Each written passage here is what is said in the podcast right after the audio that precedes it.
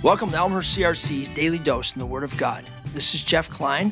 Today is Monday, September the 4th. Happy Labor Day.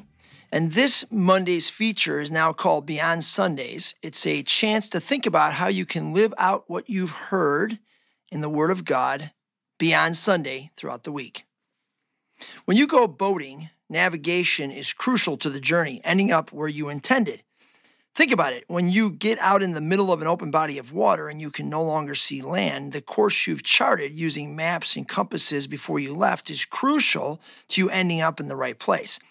Someone said if you left New York City on a boat headed for London and you're off only five degrees in your calculations, you would end up somewhere south of Spain when you hit land.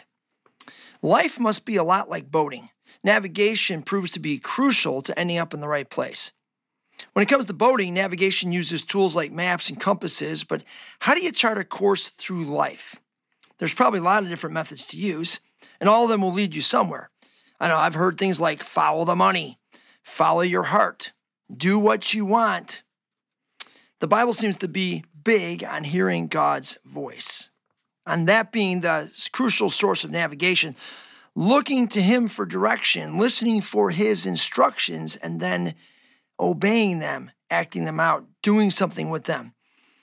So, how are you navigating your way through life? Do you think your methods will lead you to the right place, or will you find yourself off course when you get there?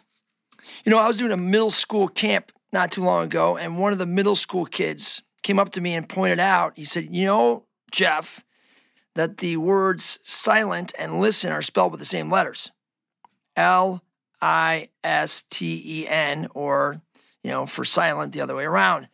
I thought, wow, this middle school kid's amazing. Then he said, you know that you need to be silent in order to listen. I thought, brilliant. I mean, most people think of middle school kids as like kids with small brains, but that that little comment got my small brain thinking. How often do I sit silently and listen for God's instructions, listen for God's voice? How often do I sit quietly and ask God to give me His direction, seek His navigation, go after His uh, directions for my life? This past Sunday, we talked about building your life on a firm foundation. That foundation was hearing the words of Jesus and obeying them. So this week, my challenge is maybe you need to sit quietly sometime, ask God for His instructions, and then immediately get up and do something about what you've heard.